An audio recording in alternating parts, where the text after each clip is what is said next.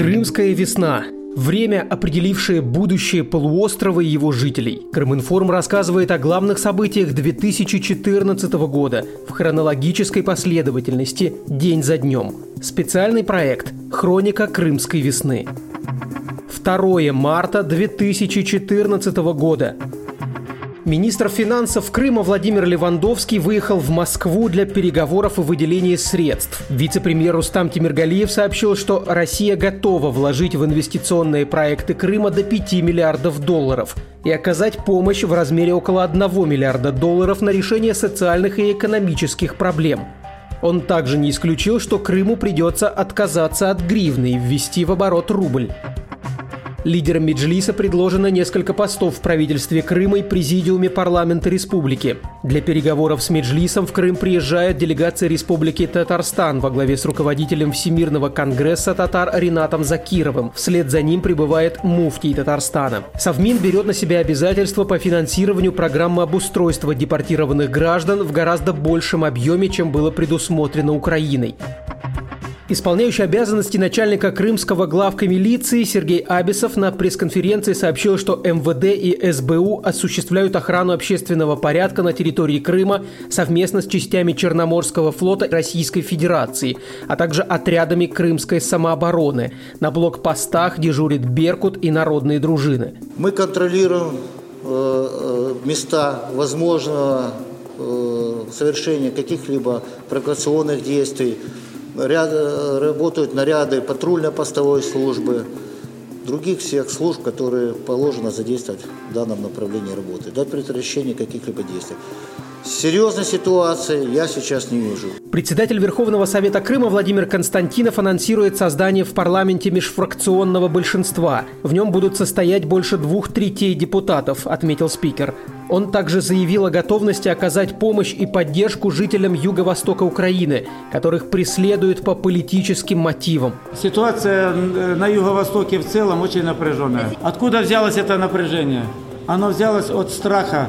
Люди пытаются себя защитить. О том, на что способна это нацистская банда, мы знаем. Премьер-министр Сергей Аксенов в этот день в Севастополе участвует в церемонии принесения присяги на верность народу Крыма командующим военно-морскими силами Украины контр-адмиралом Денисом Березовским. Я, Березовский Денис Валентинович, присягаю на верность жителям Автономной Республики Крым, города-героя Севастополя. Клянусь строго выполнять приказы Верховного Главкомандующего Автономной Республики Крым и города Севастополя, приказы утвержденных их командиров, воинских частей и формирований, требования воинских уставов, клянусь достойно исполнять воинский долг, мужественно защищать жизнь и свободу жителей Автономной Республики Крым и города Севастополя. Аксенов в качестве Верховного Главнокомандующего Автономной Республики Крым 2 марта 2014 года издал приказ всем военнослужащим военно-морских сил Украины не подчиняться любым решениям незаконных украинских руководителей, а также не применять оружие до получения особых указаний властей Крыма. Я благодарен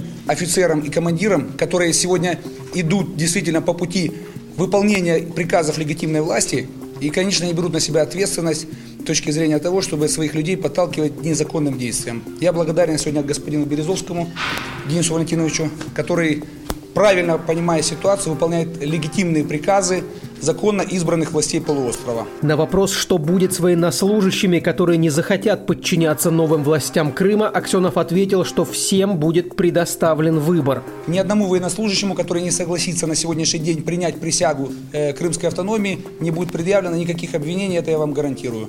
При этом всем военнослужащим будут сохранены все выплаты, льготы, все предусмотренные законом э, пакеты, пенсионное обеспечение – никто не пострадает. Особое внимание иностранных журналистов 2 марта привлекла ситуация вокруг воинской части в селе Перевальное под Симферополем. Здесь появились вежливые люди. Они спокойно блокировали воинскую часть, встав по периметру ограждения.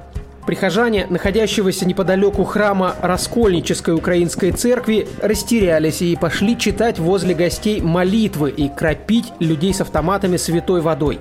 Картинка для зарубежных СМИ получилась красивой. Но толком объяснить журналистам, что здесь происходит, так никто из собравшихся и не смог.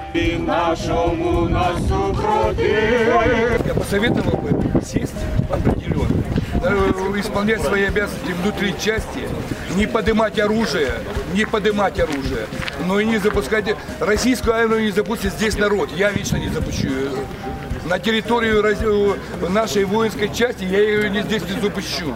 Похожая ситуация развернулась и возле воинской части в Феодосии, но здесь местные жители сразу и очень четко обозначили свою позицию криками «Россия». Народ Крыма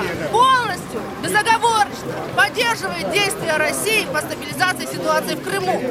Мы зовем Россию сюда, навести порядок э, в Крыму, и на, в случае, если сюда приедут бандформирования вооруженные. Мы рады тому, что Россия готова нам оказать помощь. Рад, мы, же, мы желаем, мы хотим этой помощи. Да, да. Поэтому... Россия! Россия! Вечером 2 марта на площади Ленина в центре Симферополя собрались народные ополченцы – а внутри здания Совета министров Крыма в это время состоялось торжественное мероприятие. На верность республике присягнули начальник службы безопасности Крыма Петр Зима, начальник главного управления внутренних дел в Крыму Сергей Абисов, начальник главного управления службы по чрезвычайным ситуациям Крыма Сергей Шагов и исполняющий обязанности начальника пограничной службы Крыма Виктор Мельниченко. Таким было 2 марта 2014 года – Подписывайтесь на Крыминформ и слушайте хронику крымской весны о самом важном периоде в истории современного Крыма.